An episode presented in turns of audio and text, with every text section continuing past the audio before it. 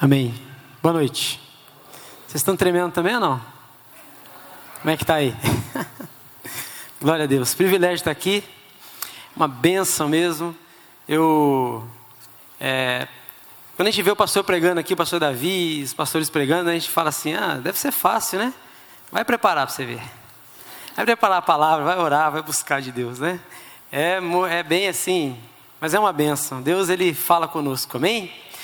Então, nessa noite eu queria é, aproveitar que os pais estão aqui, né? Conseguir pegar um monte de pai aí de uma vez só. Glória a Deus. Não ia ser tão fácil assim, mas hoje estamos aqui. Amém?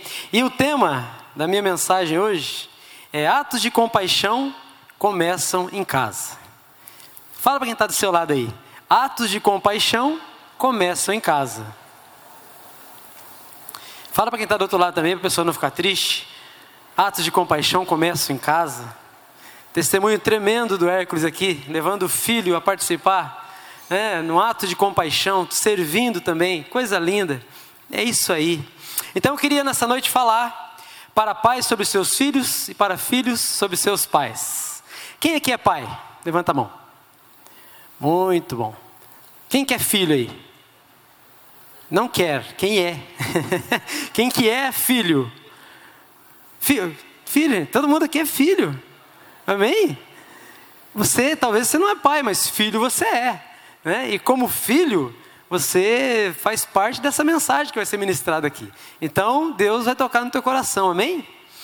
Então, eu, como pastor de crianças, e eu creio também que o Espírito Santo, ele está com uma indignação santa com relação a algumas coisas que eu tenho visto, ou que ele tem visto no meio dos pais, das famílias. Né? E eu queria enumerar algumas delas aqui. Primeiro, nós pais não conhecemos o chamado ou o propósito de nossos filhos. Nós temos uma posição de que quando eles crescerem, eles decidirão. Né? Então, eu vou, vou, aqui falar sobre é, a criança, o valor da criança. Por que, que a criança é importante? Né? Por que, que é importante? Por que, que essa criança ela nasce numa família? Por que, que você, como pai, tem responsabilidade diante de Deus para conhecer seu filho? É? Então a primeira coisa é isso. É, nós, nós pais não conhecemos o chamado de nossos filhos. Nós não entendemos qual é o chamado, o que Deus quer fazer da vida deles. Nós não conseguimos perceber que tipo de pessoa ele vai ser quando crescer.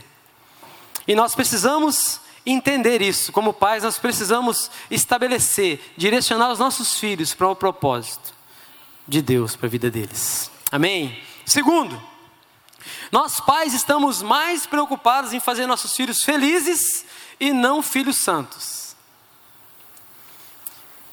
Nós pais providenciamos muitas coisas para os nossos filhos, para que eles tenham prazer, para que eles sejam crianças alegres, felizes. Né? São crianças que, que, que estão contentes. Então, no nosso coração é assim: se o meu filho está feliz, então está tudo bem. Né? Mas, na verdade, assim como o pastor Azaf Borba disse aqui uma vez, a santidade, a felicidade, ela é um subproduto da santidade. Ser santo é o meu chamado primeiro. Deus nos chama à santidade. E como família, nós precisamos direcionar os nossos filhos para este lugar de santidade. Não, é, não precisa dar tudo o que ele quer, mas você precisa dar tudo o que ele precisa. Amém? Nós fazemos aí o Unikids, né? Está tendo o Nico agora, nós fazemos o Unikids. É um evento para pré-adolescentes, crianças e pré-adolescentes. E ali no Unikids, a gente diz para eles: Ó, oh, nós vamos comer aqui só o que Deus uh, preparou, assim, sem que o homem colocou a mão.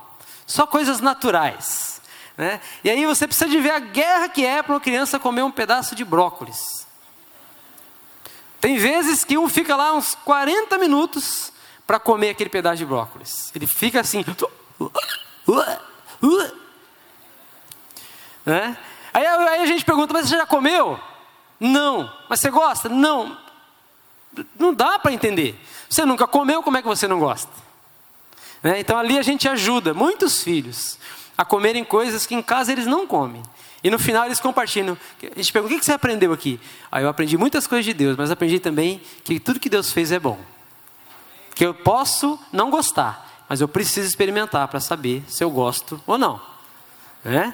E aí, nós, como pais, muitas vezes estamos ali criando nossos filhos e só dando a eles o prazer, só dando a eles coisas que deixam felizes. É a escola que agrada, é o espaço é, se você vai no restaurante, você tem que saber se tem um parquinho para seu filho. Se você sai de férias, vai ter trabalho com alguma coisa para a criança lá. Se você vai numa célula, você já pergunta, mas faz alguma coisa para a criança lá? Porque eu tenho filhos. Então nós estamos sempre preocupados em, em, em, no bem-estar do, dos nossos filhos. Bem-estar antes da santidade. Terceiro, nós pais estamos investindo em muitas áreas na vida dos nossos filhos, mas estamos esquecendo no mais importante, a área espiritual. Você precisa investir no teu filho. Né? Ele precisa fazer inglês, precisa estudar, precisa fazer muitas coisas. Precisa ter uma roupa boa, um tênis bom, ótimo. Mas você não pode esquecer de perceber e de investir na vida espiritual dele. Amém? Quarto, aí é o pai. O pai, o papai, está abrindo mão de seu papel de sacerdote na vida de seu filho, deixando por conta da mãe ou dos próprios filhos. Os cabeças estão falhando. Você vai ver ali na palavra de Deus, Jesus recebeu um convite de Marta, né, para ir à casa dela. E Marta ia preparar um lanchinho ali para os discípulos. E ali naquele, enquanto ela estava trabalhando, Maria se assentava aos pés de Jesus. Veja bem, o dono da casa era Marta. A cabeça da casa era Marta. Mas quem é que estava aos pés de Jesus? Maria. E tem acontecido isso muito nas nossas casas. Os pais, os homens, não têm se colocado no lugar de sacerdócio, não têm se deixado é, ser tocado pelo Espírito Santo, não têm orado, não têm lido a palavra o suficiente para transmitir para os seus filhos a verdade eterna. As cabeças estão falhando. Maria estava lá aos pés de Jesus, enquanto Marta nos afazeres. Ah, eu preciso suprir as necessidades, eu preciso trabalhar, eu preciso fazer. Mas diz a palavra que Maria escolheu a melhor parte. E isso não foi tirado dela.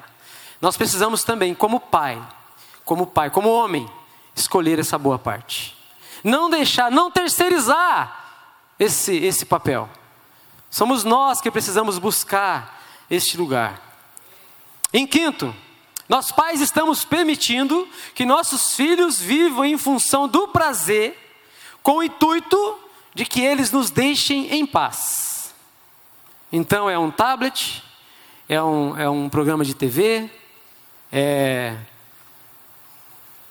um computador, é um celular. Então nós terceirizamos Damos o prazer para que a criança nos deixe em paz. Fazemos as coisas para que a criança, porque eu estou cansado, porque eu trabalhei o dia inteiro, porque eu, eu não dou conta de cuidar desse menino. Então, deixa a babá eletrônica cuidar dele. Em sexto, nós pais não sabemos em que nível espiritual nossos filhos se encontram e não acompanhamos o progresso deles. O que significa isso? Nós não sabemos se nossos filhos já receberam Jesus como Senhor e Salvador. Nós não percebemos se eles foram batizados no Espírito Santo. Nós não percebemos se eles têm testemunhado de Jesus para os amigos. Nós não olhamos, nós não incentivamos a jejuar, a orar, a ler a palavra. Nós pais, em sétimo, negociamos pequenas coisas sem perceber que as coisas grandes virão. Um exemplo disso, eu tenho ali na, na minha página do Facebook, né? ali na, naquele solicitação de amizades, eu tenho ali acho que mais de 30 crianças querendo ser meus amigos. São crianças, abaixo de 13 anos de idade. Porque o Facebook, não sei se você sabe, é a, partir de 13 anos. Então, muitas crianças estão tendo acesso a uma janela que eles não têm maturidade para controlar. Ah, não, mas eu estou controlando. Tudo bem, você está controlando. Tá? Mas para ele fazer o perfil dele, ele precisou mentir. Mas é só uma mentirinha. Mas é uma coisa pequena que um dia ele vai crescer. E aí, as mentiras maiores virão, as coisas maiores virão. Então nós, como pais, precisamos entender que dizer assim, fala que eu não estou, não é só um momento ali. O teu filho está vendo. O seu filho está vendo as atitudes que você toma diante das pessoas, diante da tua esposa, diante dos, dos seus amigos. Ele está vendo. Tem uma frase que a gente fala muito no curso de filhos, que diz assim: tem curso de filhos nessa igreja, amém? Para pais, pais de adolescentes, pais de crianças. Então, se você tem alguma necessidade, você pode fazer um curso desse, vai te abençoar muito. Amém? Se você vai ganhar neném não tem filho ainda, você pode fazer, já pode se preparar, né? Porque essa criança vai vir e você precisa estar preparado para ensiná-lo no caminho do Senhor. Amém?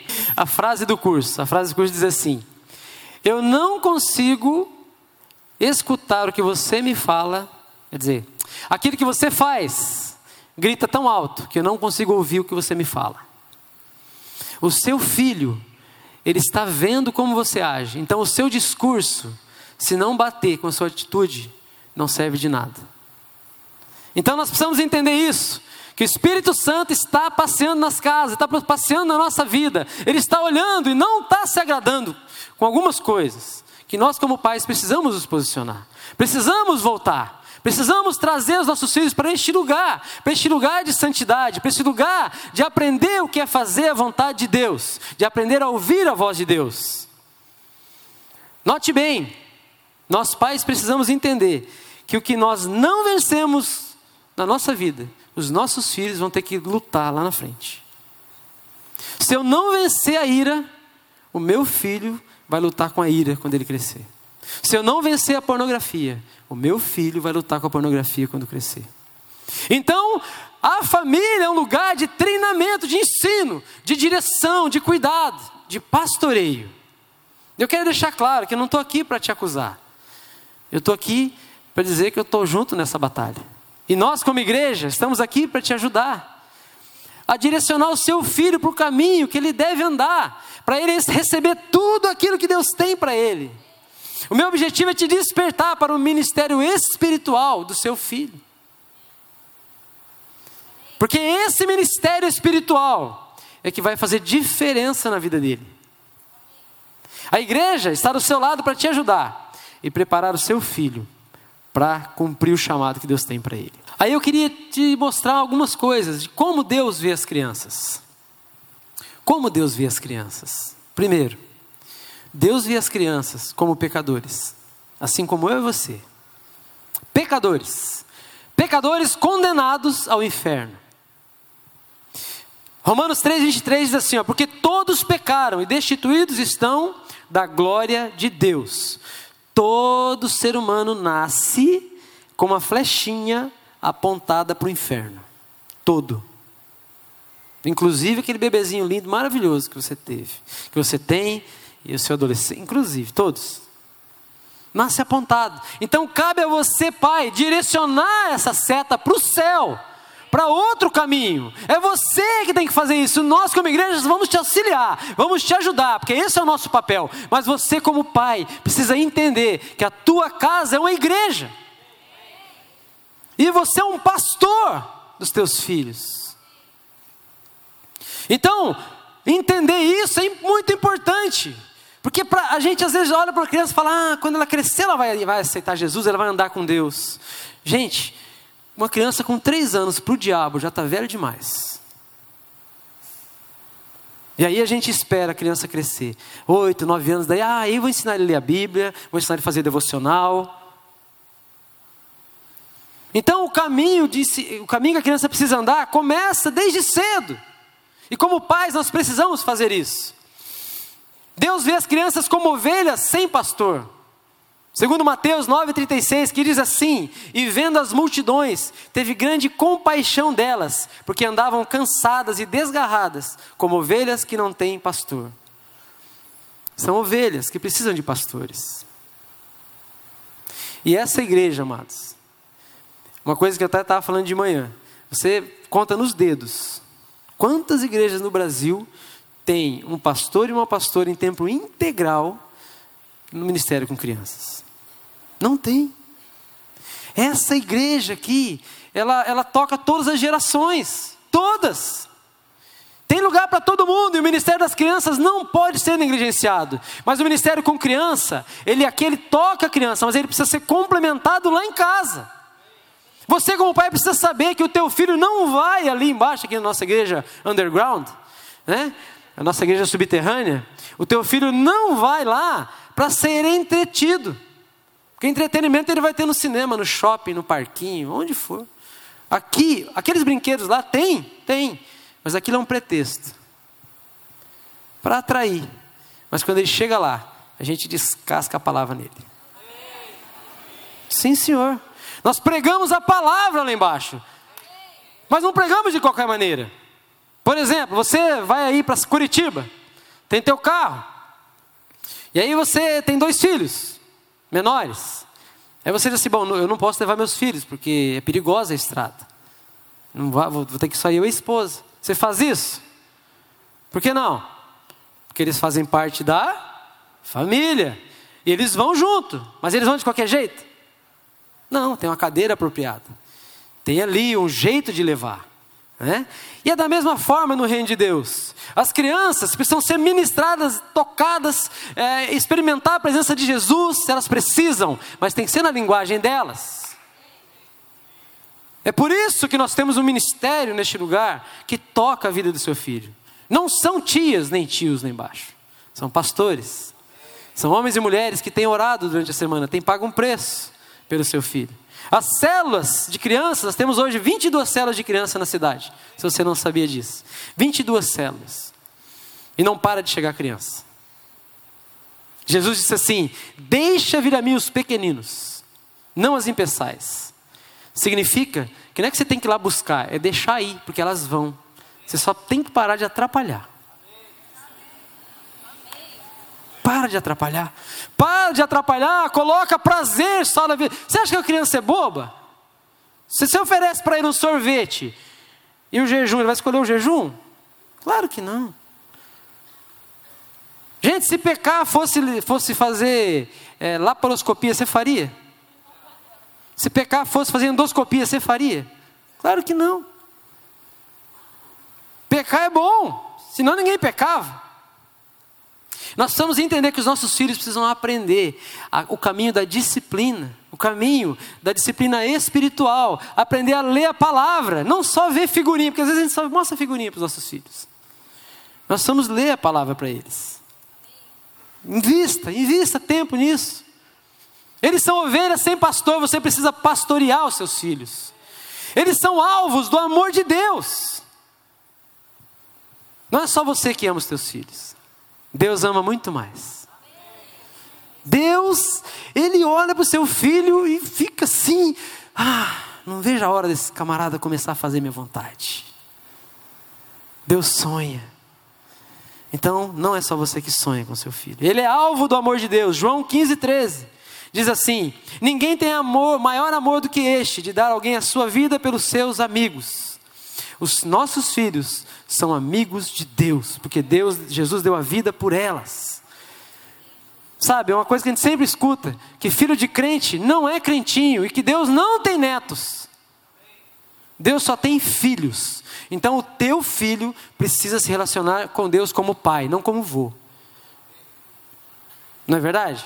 Eu, eu sou filho de Deus, minhas filhas não podem ser netas de Deus, elas têm que ser filhas de Deus.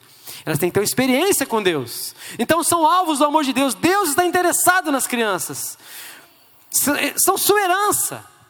Salmo 127, 3. Eis que os filhos são herança do Senhor e o fruto do ventre, o seu galardão. Herança significa o quê? Que você vai preparar o seu filho e um dia você vai entregar para Deus.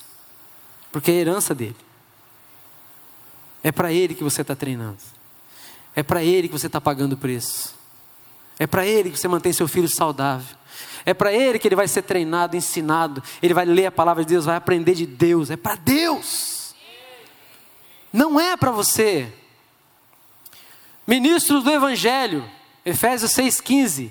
E calçados os pés na preparação do Evangelho da paz Todos nós que estamos na igreja precisamos calçar os pés com a preparação do Evangelho da Paz, inclusive os nossos filhos.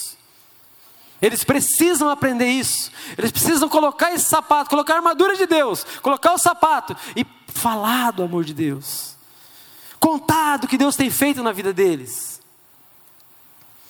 Mordomos, número 6, cada um é, 1 Pedro 4,10: Cada um administra aos outros o dom como recebeu, como bons despenseiros a multiforme graça de Deus. Eles são vasos que têm recebido de Deus, eles precisam administrar isso para outros.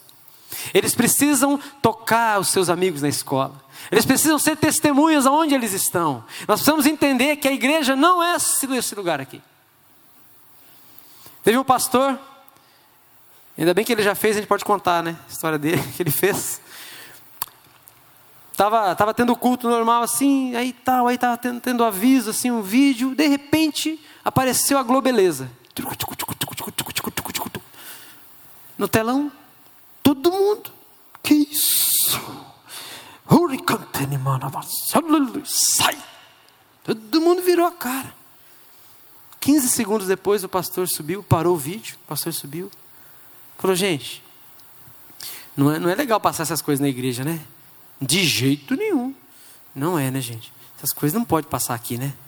Aí o pastor olhou para todo mundo e perguntou para eles assim: Mas por que que passa na tua casa e você não faz nada? Que que na tua casa passa e você não faz nada? Às vezes nós achamos que a igreja é esse lugar. Não, a igreja é a minha, é a sua casa. Cada casa uma igreja, cada membro um ministro. Eu sou ministro. Eu, minha esposa, meus filhos, todos ministros. Santidade tem que ser lá em casa. Aqui não precisa de santidade, aqui você não vai mostrar nada. Aqui não, a santidade é no teu trabalho. Santidade é na escola que teu filho está. É lá que ele vai ser provado. É assim que Deus os vê. E o seu chamado não é para amanhã, é para hoje, é para agora. O ministério não começa quando ele é anunciado para todos. Ele não começa na hora que, que, que faz o, aquele momento, ó, oh, gente, está começando aqui o um ministério de fulano. Não. O ministério começa, é lá nos bastidores, é lá em casa. É lá que o ministério é, é forjado, é treinado. Foi na casa de João Batista que ele foi treinado para ser o que ele foi. João Batista foi treinado pelo pai dele, foi ensinado para ele chegar e ser que a voz do que clama no deserto, para chegar anunciando o caminho do Senhor Jesus. E nossos filhos são chamados para isso, para anunciar o Senhor, para anunciar a salvação, anunciar que é chegado o reino de Deus. É essa que é a verdade. Eles são treinados ali em casa. Mas o que tem acontecido é diferente disso. Mas eu creio que Deus está cumprindo algumas promessas da palavra.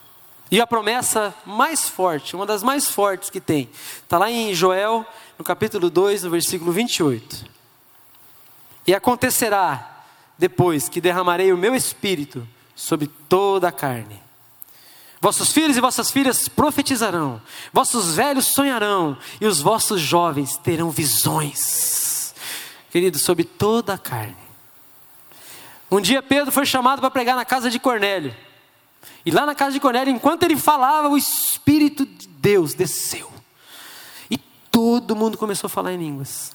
Gente, naquela época, filho era igual cacho de uva. A casa dele estava cheia de filhos, crianças. E o Espírito desceu sobre todos, todos. Todos começaram a falar em novas línguas, todos foram tocados, todos, inclusive as crianças. Então aqui, quando digo sobre toda a carne, é sobre toda a carne. Quando é que nós vamos orar para os nossos filhos serem cheios do Espírito Santo dentro da nossa casa? No tempo devocional. Quando? Quem são os nossos filhos? Qual é a forma de treiná-los para se tornar o que Deus os chamou para ser? Quem são os nossos filhos? Porque o que está acontecendo é isso. 2 Timóteo 3, do 1 a 4. Saiba disto. Nos últimos dias sobrevirão tempos terríveis. Os homens serão egoístas, avarentos, presunçosos, arrogantes, blasfemos, desobedientes aos pais, ingratos, ímpios, sem amor pela família, irreconciliáveis, caluniadores, sem domínio próprio, cruéis, inimigos do bem, traidores, precipitados, soberbos, mais amantes dos prazeres do que amigos de Deus. Ninguém se torna essas coisas aqui de repente. Isso começou na infância. Ele foi formado na infância. Ele se tornou egoísta lá na infância. Ele se tornou mais amante do prazer lá na infância, lá em casa. Porque um pai ou uma mãe, ao invés de dar o que ele precisa, dá o que ele quer. Gente, uma criança quer sempre o prazer dela, sempre. E nós, como pais, precisamos governar a vida delas, precisamos direcioná-las, nós precisamos ajudá-las a abrir mão de, de algumas coisas. Esses dias eu estava vendo uma, uma escola nos Estados Unidos, que a, até uma mulher contando que ela levou o filho lá, ela teve que preencher um, um cadastro, e nesse cadastro dizia assim: o teu filho não pode assistir televisão durante a semana, só nos fins de semana. Ela achou aquilo, ah, vamos pôr aí, né? Vamos dar um jeitinho brasileiro aí. Mas no outro dia o professor foi visitar ela. E ele disse assim: Olha, você tem televisão na tua casa? Parece que não tem, né? Não, a gente tem sim. Então eu queria que ele não assistisse televisão. Por quê? Porque a televisão é, é, é, são muitos conhecimentos, são coisas que despertam na mente dele. E quando ele vai dormir, é o momento em que ele vai acomodar aquilo que ele aprendeu. E aí, se ele assistiu televisão, o que ele, o que ele aprendeu vai ser o que está na televisão. Então o conteúdo vai se perder. Aí eu desafiei os pré-adolescentes. Falei, gente, vocês estão num desafio agora, vou dar um conselho para vocês. Não assiste televisão durante a semana. Falei para eles. Quase que eles caíram da cadeira. Está amarrado, falaram. Por quê? Porque a televisão ela é, um, é, um, é uma muleta hoje em dia. A criança hoje ela não faz mais nada. Ela chega em casa, a primeira coisa é televisão. Tem pai e mãe, tem pais e mãe que só pagam TV a cabo por causa de um canal. Imagina só. Para que o filho fique ali. Tem criança, eh, no passado as crianças queriam ser como quem? O filho queria ser como quem? Como o pai. Não é assim? Hoje ele quer ser igual a galinha pintadinha. É? A gente acha que essas coisas não tem problema. Ah, vamos, é legal, é musiquinha, é tão bonitinho. Na escola já tem, é tão legal. Mas acontece que você está colocando conceitos, sofismas no coração do seu filho, que depois vai ser uma guerra para arrancar.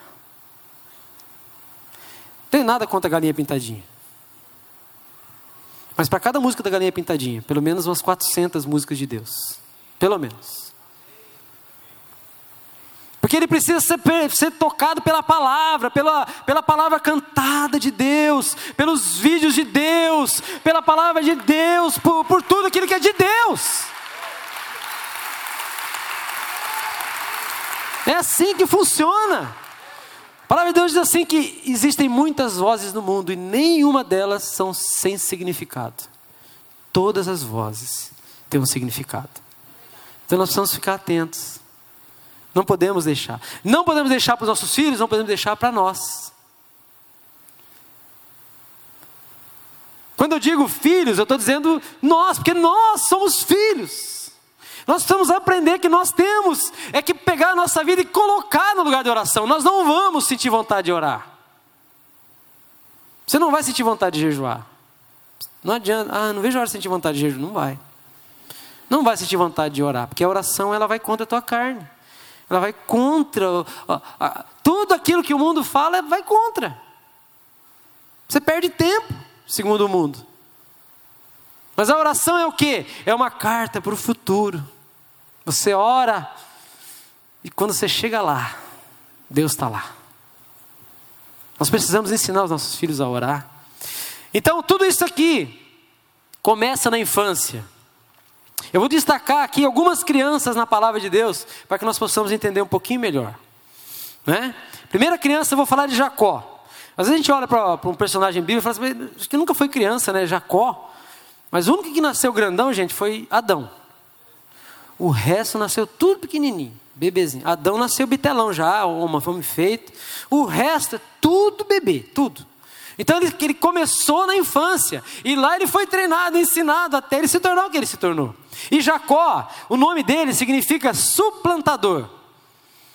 Ou aquele que agarra o calcanhar, porque ele nasceu agarrado no calcanhar de Esaú. Então, mas aí, na, na, na tradução assim, essa, essa palavra, Jacó, é, no hebraico, ela soa como enganador. Tanto é que, que mais para frente o irmão dele faz um trocadilho, diz assim: Ah, é, ele me enganou duas vezes, é por isso que o nome dele é Jacó. Né? Então, enganador, mas eu queria dar um outro nome para ele. Jacó significa consumista. Consumista. Em Gênesis, no capítulo 25, 31, diz assim: Respondeu-lhe Jacó: Venda-me primeiro o seu direito de filho mais velho. Venda-me. Jacó queria comprar tudo, até o direito de filho mais velho. E Jacó viveu a vida dele tentando comprar, tentando, tentando negociar. Tudo com ele era negociado. Ele queria comprar. Você vai ler a história de Jacó. Gente, lê a história de Jacó. Lê para os seus filhos. Lê em casa. Use como exemplo. Você vai ver ali a história de Jacó. Jacó foi um homem que, por causa da, da vida dele, do jeito dele viver, ele ficou 21 anos correndo atrás do vento. Olha a oração. A história de Jacó nos mostra que por muito tempo ele estava interessado somente em suas necessidades, até mesmo quando ele orava. Gênesis 28, 20 e 21 diz assim: ó. E Jacó fez um voto dizendo: Se Deus for comigo e me guardar nesta viagem que faço, e me der pão para comer, e veste para vestir, e me trazer em paz, me tornar em paz a casa do meu pai, o Senhor será o meu Deus. A oração dele. Se o Senhor fizer isso, então eu faço. Será que parece com algumas pessoas que a gente vê muitas vezes, até dentro da nossa casa? Filho, lava a louça, o que, que eu vou ganhar com isso? Filho, arruma teu quarto. Ah, mas o que, que você. Só se ele vai para tomar sorvete. Não, te dou um real para cada vez que você arrumar teu quarto. Gente, nós estamos comprando os nossos filhos, ensinando a serem consumistas pagando aquilo que eles têm que fazer arrumar a cama. É a sua cama, arruma. Estava falando de manhã lá em casa. A geladeira é minha. Então ninguém vai abrir a geladeira e pegando as coisas lá, pegar um iogurte. Eu tenho que pedir. Pai, posso pegar um iogurte? Aí eu vou ver se a hora está adequada, se pode. Se pode, beleza. Se não, não. O iogurte é meu, você vai pegar a hora que eu liberar. Mas Jacó tem o papel inverso aqui. Ele espera que Deus o abençoe, que Deus faça, que Deus faça tudo para ele. Aí então eu vou te servir, Senhor. Eu nunca vi alguém jejuar depois que ganhou 100 mil reais. Já viu alguém entrar numa batalha de jejum e oração porque ele ganhou 100 mil reais? Já viu? Ah, por que você está orando? Cara, eu vou tesourar, velho. Ganhei 100 mil. Ah, cabeça está doendo. Mas se ele estiver devendo 100 mil, hum, reunião de oração, é jejum, é 21 dias, é, é tudo. Ele vai orar, ele vai buscar. Mas a gente esquece que no reino de Deus, primeiro você semeia. No reino de Deus, não, naturalmente é assim. Você joga a semente e a semente brota. Existe um tempo para isso acontecer. Nós precisamos ensinar os nossos filhos a semear semeia. Minha filha uma vez queria uma bicicleta. Falei, ora. Ela falou, pai, não tem nada que eu, que eu possa ganhar sem que eu precise orar? Falei, não, tem nada. Você ora, porque se eu te der, você vai achar que quando você precisar, você vai, se o pai não estiver lá, você vai ter outro pai, você vai ter um Casas Bahia, você vai ter uh, tudo aí para comprar em 10 vezes sem entrada, sem juros. Então você vai, você vai resolver. Vai ter um outro pai que vai te dar. Só que eu preciso ensinar para ela que a oração, que esse lugar de oração é uma bênção, que aí me impede de ser um consumista, me impede de, de, de aproveitar as coisas antes de pagar por elas. Nós estamos aprendendo isso, nós vivemos num mundo consumista. E nós estamos criando nossos filhos para isso também. Ah, consumismo significa o quê? Refere-se a um modo de vida orientado por uma crescente propensão ao consumo de bens ou serviços, em geral, supérfluos, em razão do seu significado simbólico, frequentemente atribuído pelos meios de comunicação em massa. Por exemplo, esse celular aqui, ele faz o que a maioria dos celulares faz. Ele liga, ele recebe ligação, ele trava, ele faz tudo. Só que ele é um iPhone. Aí você compra um iPhone e você sai assim. Comprei um iPhone. Aí você bota o adesivinho lá no carro. Comprei um iPhone. É um valor agregado, é um valor que deram para ele. Não é o valor que ele tem, mas é o valor que deram. E aí você vai consumir aquilo. E nós precisamos ensinar aos nossos filhos aquilo que é realmente importante. Aquilo que realmente vai fazer sentido para ela. Muitas vezes nós vamos, por exemplo, a lista de, de material. Nós vamos lá comprar o material. Aí tem que comprar daquela personagem. Tem que ser daquela, senão não quero. E aí o material que custaria 100 custa 200. Ah, ele não vai querer se eu não comprar esse. Não vai querer. Quem que é o adulto aí? Quem é que manda? Precisamos inverter os valores, colocar a criança. Por isso que nós vivemos uma contracultura. Nós vivemos num mundo, nós não somos daqui, nós somos do reino de Deus. Se a gente não entender isso, não colocar na nossa cabeça que nós não vivemos aqui para sermos igual todo mundo. Porque aí a minha filha diz assim: é, mas todo mundo tem, todo mundo tem, mas você não é todo mundo. Amém? Todo mundo vai, mas você não é todo mundo. Eu já falei para elas: olha, se prepara, viu? Para sofrer. Se prepara para sofrer, para passar frustração. Porque, ó, a galera vai na boate, você não vai. A galera vai ficar, você não vai. A galera vai dar beijo, vai fazer acontecer, você não vai.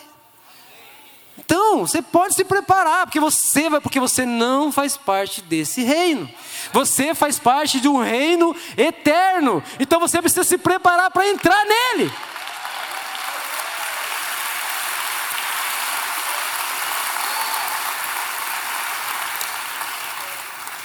Uma criança que carrega esse nome de consumista, ele carrega por toda a vida. E a verdade é que ele é mais consumido, porque ele nunca vai estar satisfeito. Nunca. Enquanto ele não ter, tiver o coração dele preenchido pela presença de Jesus, ele nunca vai estar satisfeito. Nunca. Porque sempre vai ter um carro melhor que aquele, sempre vai ter um celular melhor, vai ter o iPhone 233, imagina. Vai indo. Nunca. E sempre vai ter mais.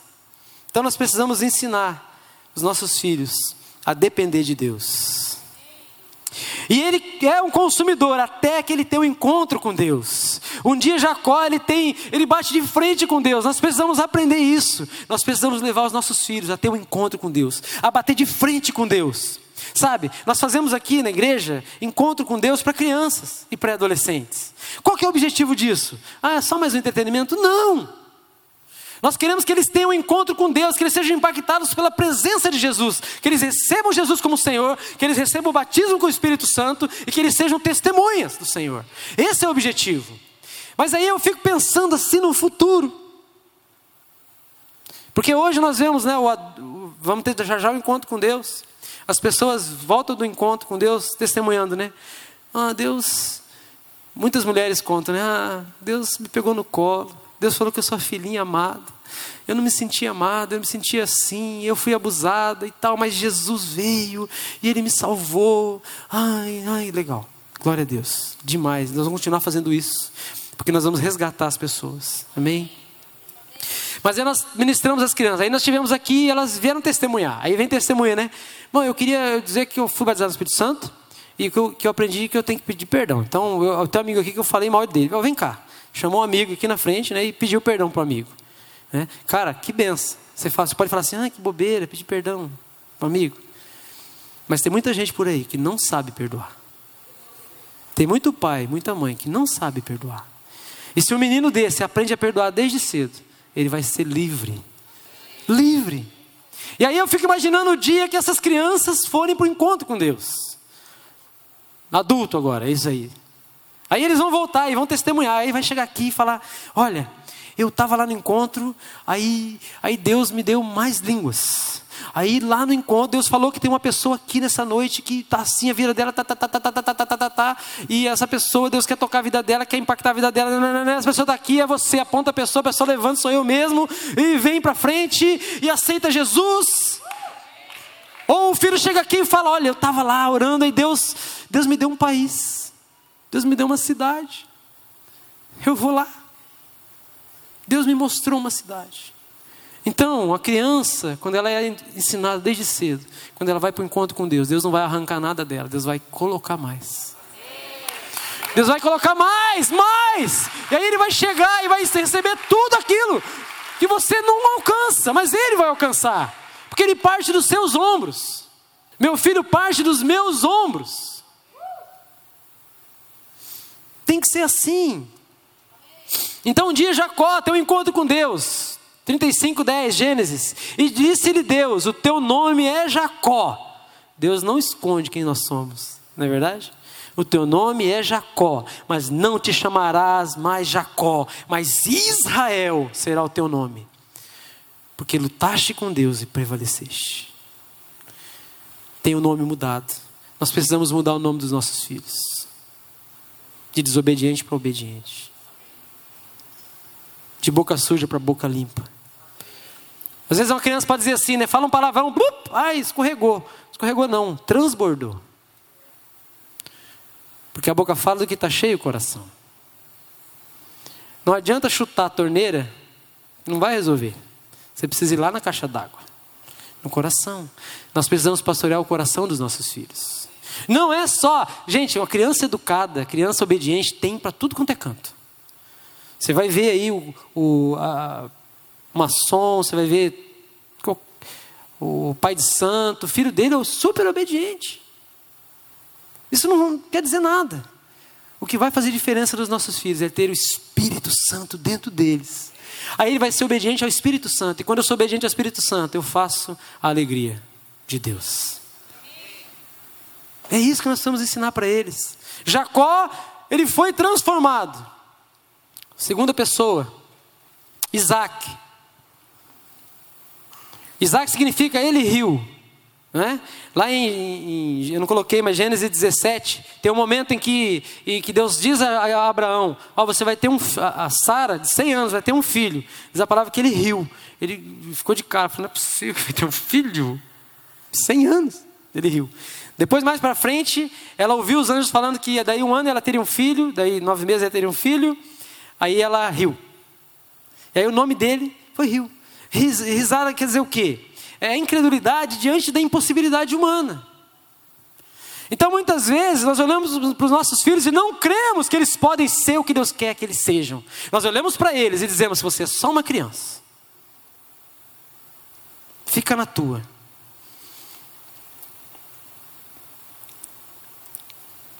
Abraão recebeu a promessa, mas a promessa se tornou mais importante do que o realizador dela. Nós vemos Abraão ali cuidando do filho, protegendo aquele menino, aí numa situação ali bem, bem pitoresca, né? O irmão dele ri, né? Tira zomba dele, lá em Gênesis 21, 9 12, diz assim: E viu Sara que o filho de Agar, a egípcia, o qual tinha dado a Abraão, zombava, e disse a Abraão: Ponha fora esta serva e o seu filho, porque o filho dessa serva não herdará com Isaque, meu filho.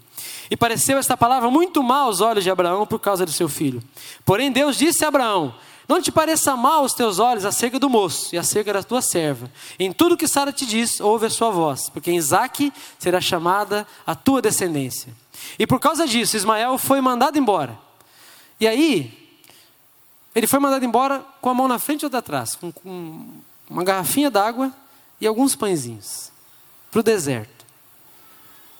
Isaac era tão importante que o pai nem se preocupou de, de cuidar, assim, de dar. Abraão era muito rico. Ele poderia, né? Devia ter muitos camelos, zero quilômetro lá na garagem. Podia dar uns dois, três para o menino. Né? Estava lá, podia ter feito, mas não. Mas é interessante que ele ensina o menino a orar. Ele não deu nada para ele, mas ele deu algo que fez diferença na vida de Ismael: a oração. É, porque lá na frente, diz a palavra, que ele vai, ele, com a mãe a água acaba rapidinho, porque no deserto a água acaba rapidinho, né, a fome pega mesmo. Aí a mãe, desesperada, coloca o menino longe, fala: Eu vou chorar para cá. E ela começa a gritar, espernear: Deus, meu filho vai morrer, não quero ver morrer. E aí a palavra de Deus diz que o menino orou. E o menino orou. E o menino orou. E Deus abriu os olhos da mãe, que viu um poço de água. Então, o menino orou. Nós precisamos olhar para os nossos filhos e entender que eles fazem parte da nossa casa. Que eles podem orar, que eles podem estar numa posição de oração, também jejuando nos 21 dias de, de, de jejum, orar, jejuar também. Ah, tem um dia que jejua na semana? Jejua também. Ensina isso, precisamos ensinar aos nossos filhos exercícios espirituais. Crianças super protegidas, aí voltando um pouquinho para Isaac. Abraão né, super protegeu Isaac, e aí Deus estava vendo aquilo.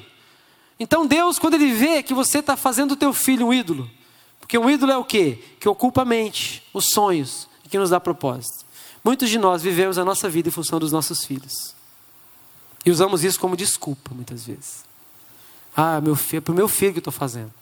Trabalho horas e horas a fio, mas é para o meu filho, ah, para as crianças. É para as crianças. Isaac se tornou um ídolo. E tudo era para ele. Ele não podia quebrar. Né? E aí, Deus olha e pede o filho. E nós precisamos entender esse gesto de Abraão. O que, que Abraão faz? Abraão leva o menino para a cruz. Nós, como pais, precisamos ensinar os nossos filhos o caminho da cruz. Porque às vezes nós olhamos a cruz e pensamos, a cruz é para mim. Eu vou ficar na cruz, é um lugar que eu tenho que ficar lá, tenho que abrir mão do direito, eu tenho que, que orar, eu tenho que jejuar, porque a cruz é para mim. Não, a cruz é para os nossos filhos. É para mim, mas para os meus filhos também. Eles têm que ir para este lugar. Porque se eles não estiverem na cruz, eles não têm nada. Cruz. Meus filhos precisam aprender a ir para a cruz. E voluntariamente, porque uma coisa é ir para a cruz amarrado, forçado. Outra coisa é ir voluntariamente, como Jesus fez e como o próprio Isaac fez. Isaac foi voluntário, ele carregou a lenha, ele se deixou amarrar, porque eu fico imaginando um menino de quase 20 anos, o pai tentando agarrar ele para matar. Filho, vem cá, só uma furadinha, rapidinho. Eu, eu, porque o velho olhava para mim, eu já tinha vazado. Ele se deixou amarrar. Se deixou. O pai vem, as perninhas, segura a corda aí. Isso. Dá a volta, passa pelo pescoço, amarra. Hã? Velhinho. Gira aí, porque o pai não pode ficar rodando muito, não, não ficar tonto. Labirintite. Vira aí, filho. E o menino se deixou levar e ele sabia o que ia acontecer, porque ele viu o pai fazer sacrifícios. Ele sabia que a casinha dele ia cair. Ele sabia que ele ia morrer, mas ele se deixou levar. Nós precisamos ensinar os nossos filhos a abrir mão do direito, a dar outra face. Porque é engraçado a gente falar assim: ah, o Evangelho diz assim, se alguém te der um tapa na cara, dá o outro lado. Mas a gente fala para o nosso filho: se você chegar em casa e dizer que apanhou, você apanha de novo. Ah, na escola alguém bateu no meu filho. Eu não ensino meu filho a ceder, a abrir mão na fila a deixar as pessoas primeiro. Eu não ensino meu filho a obedecer a professora. Antigamente, se, meu, se a professora reclamava do meu filho, eu corrigia o meu filho. Hoje, se a professora reclama do meu filho, eu corrijo a professora. Inverter os valores. Nós precisamos entender que os nossos filhos são uma bênção, mas eles têm que estar no lugar deles. No lugar deles. Crianças superprotegidas pensam de si mais do que convém, dividem a cama dos pais, tudo é para elas. As férias, elas se tornam mais importantes do que o cônjuge. Pais que se dedicam único e exclusivamente aos filhos, depois que estes vão embora, se tornam futuro, os pais se tornam no futuro dois estranhos. De repente ele olha e fala: Mas quem que é você? Porque se dedicou tanto para os filhos e não cuidou do seu patrimônio, que é tua esposa. Precisamos entender isso. Queria falar também de crianças solitárias.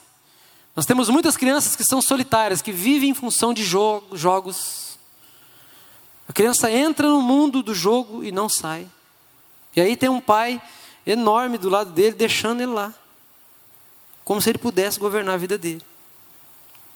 Nós precisamos entender isso. O videogame, gente, ele não, não, não acrescenta nada. Nada, não acrescenta nada. Ele é entretenimento puro. Mas aí muitas vezes nós fazemos isso, nós deixamos ali, ele entra naquele lugar e fica ali, e é a criança solitária, não tem amigo. Você, você não tem amigo? Não tem. E você não quer ter? Eu não, eu prefiro aqui o jogo online, prefiro o Facebook, amigos virtuais. Crianças solitárias, precisamos ensinar nossos filhos a serem crianças solícitas. O que é solícito? É quando você decide sozinho ir para um lugar buscar a presença de Deus. É viver, é ter, é importante ficar sozinho, é importante, mas não ficar sozinho com a música ligada, com tudo funcionando, porque essa geração é assim. Eles têm que aprender esse lugar de quietude, de ficar ali, quietinho, na presença de Jesus. Fazer devocional. Precisamos ensinar para os nossos filhos a fazer devocional. Davi era um menino muito solitário. Diz a palavra que estava tendo um churrasco na casa dele, picanha, tinha tudo lá. Ninguém chamou ele. Todos os irmãos em casa, aquela festança, ninguém ele lá trabalhando. Excluído. Menino excluído. E aí, o profeta, que representa Deus, está vendo o menino. Deus está vendo teu filho. Às vezes nós olhamos para eles e pensamos assim: ah, será que vai virar alguma coisa esse menino? Meu Deus do céu. Mas Deus está vendo. E Deus tem um plano para ele. Deus tinha um plano para Davi. Davi aprendeu na solidão, nesse lugar de serviço, servindo a família, servindo o pai, nesse lugar, a buscar a presença de Deus. E aí Deus viu, e Deus trouxe esse menino do meio do curral para ser o presidente de Israel o governador, o, o rei de Israel. Olha que coisa linda.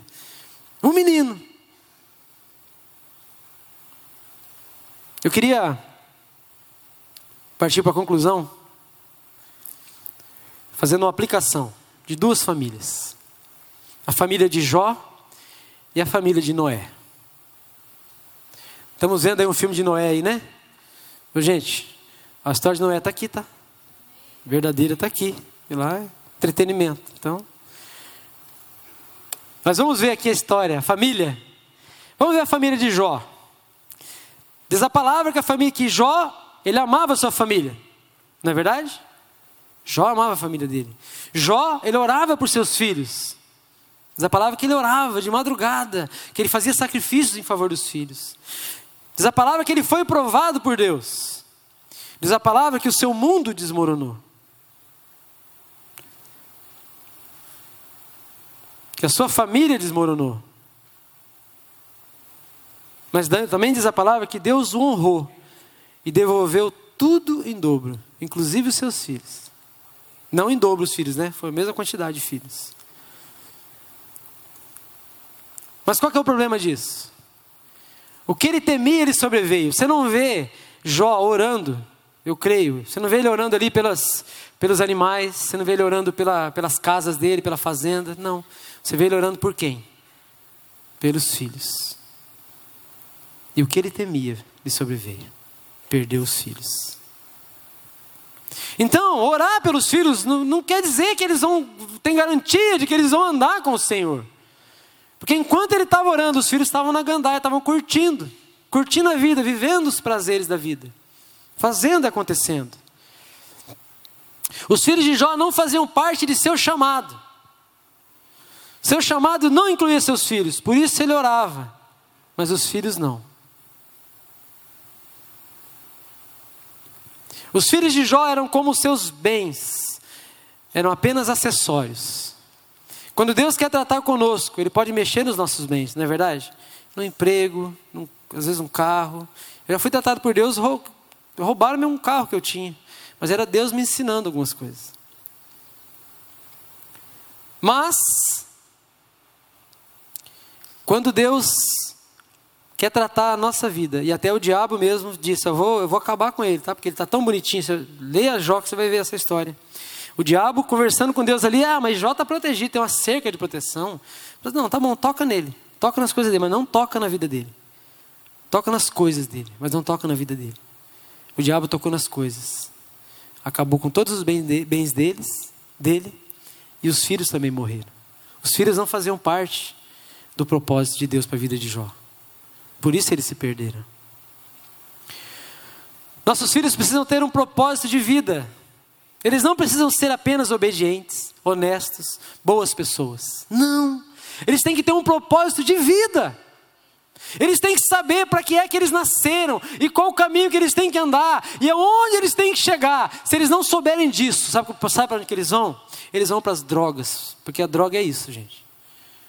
Quando a pessoa não sabe para que serve a vida dela, ela vai buscar um prazer, vai buscar prazer momentâneo, coisas que, que vão satisfazê-la brinquedos, essas coisas que a gente vê por aí.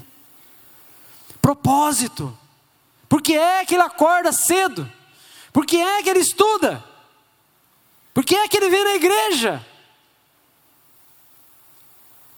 Às vezes nós perguntamos para a criança, outro dia encontrei uma criança ali embaixo. Aí ele estava assim no canto, triste. Falei, por que você está triste, cara? Vamos, vamos lá, tem o louvor. Ah, me enganaram. Ué, como te enganaram? Falaram que tinha um monte de videogame aqui. Aí não tem. Falei, é. Mas tem, tá ali o videogame, tá? Não tem um monte, mas tem, um ou outro aí tem. Vamos aí. Nós vivemos dias em que, em que crianças estão focadas só no prazer.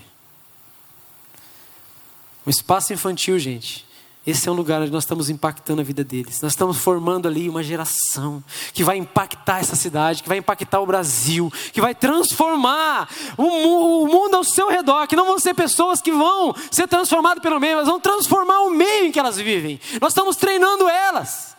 Treinando. Não é qualquer coisa. Não é brincadeira.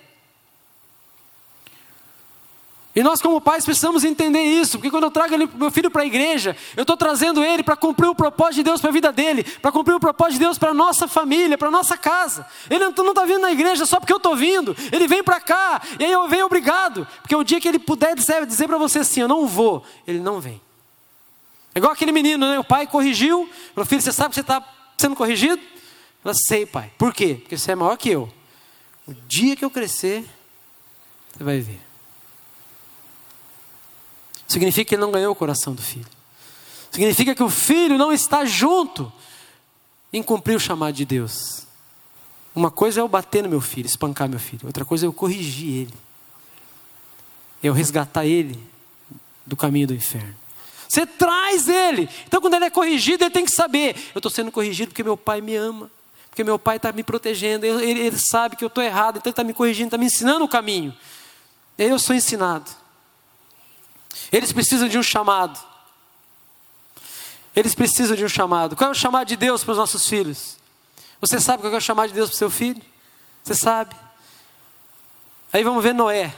Noé e sua família. Vamos fazer uma aplicação aqui. Ele também amava a Deus, não é? Ele orava por seus filhos, eu creio. Ele foi provado por Deus. Não só a tua vida, mas a o mundo à sua volta, né? Desmoronou. Sua família foi preservada. Deus o honrou e lhe deu a terra para governar. Sabe o que, que é lindo na vida de Noé? Que ele não só construiu a arca, mas ele incluiu os filhos nesse processo. Noé inclui seus filhos no movimento mais importante da sua época: construir a arca. Eu imagino os filhos na escola. Oh, você é filho de Noé? Sou. Seu pai é velho mesmo, é gagá, teu pai, né? O que, que seu pai está fazendo lá? Me construindo e você está lá ajudando ele também, você parece que é louco. Imagina o quanto eles sofreram. Os filhos sofreram porque ele estava construindo uma arca no meio do deserto, dizendo que ia chover, uma coisa que ninguém nem sabia o que era. Nunca choveu. O mar está longe daqui, como é que você vai levar esse barcão para lá? Esse homem é louco. Mas ele conseguiu trazer os filhos junto com ele. Os filhos. Noé nos mostra que a vontade de Deus é que toda a nossa família tenha um propósito. Deus está chamando as famílias para transformar o mundo, edificando a arca. A arca representa a igreja de Jesus. Alguém pode passar ali fora e falar assim: esse povo dentro desse lugar aí, tem nada melhor para fazer não? Tubarão ganhou, vamos curtir. O que esse povo está fazendo na igreja? Vamos para a avenida, tubarão ganhou. Mas nós estamos construindo o lugar que vai permanecer. O único lugar que vai permanecer é a igreja. É o que nós estamos construindo. Então nós temos que entender isso, nós temos que trazer os nossos filhos juntos. Noé edificou a arca, e a arca dos nossos dias é a igreja. Como eu disse no começo, a igreja é o lugar das famílias serem treinadas para ser, fazerem a vontade de Deus. Esse lugar aqui não é lugar para a gente ficar aqui. Aqui é um lugar de passagem. Eu, eu lembro no dia que nós inauguramos esse lugar, Deus me deu uma impressão desse lugar como um silo cheio de sementes.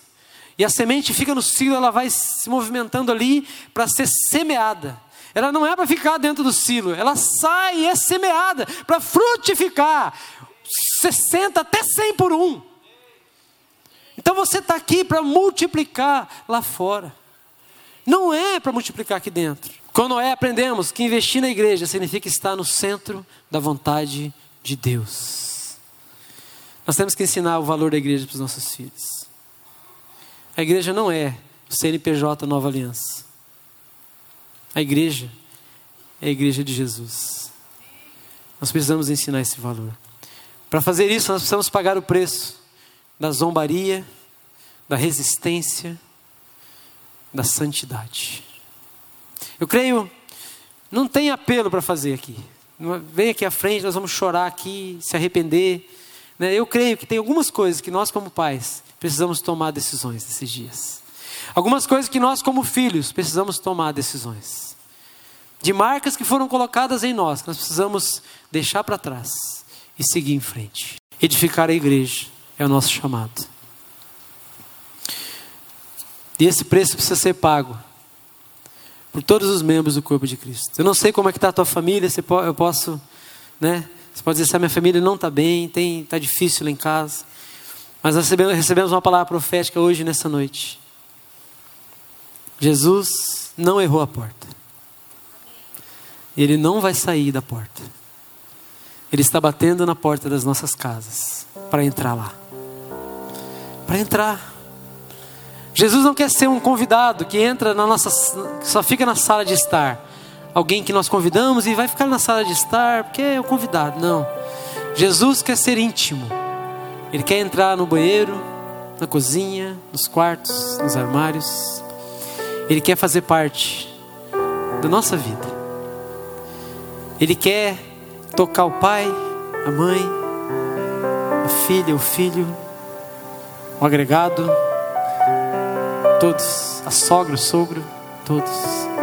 Então, enquanto a gente canta essa canção, eu queria que você orasse como família. Talvez essa semana você precise sentar em família e tomar algumas decisões.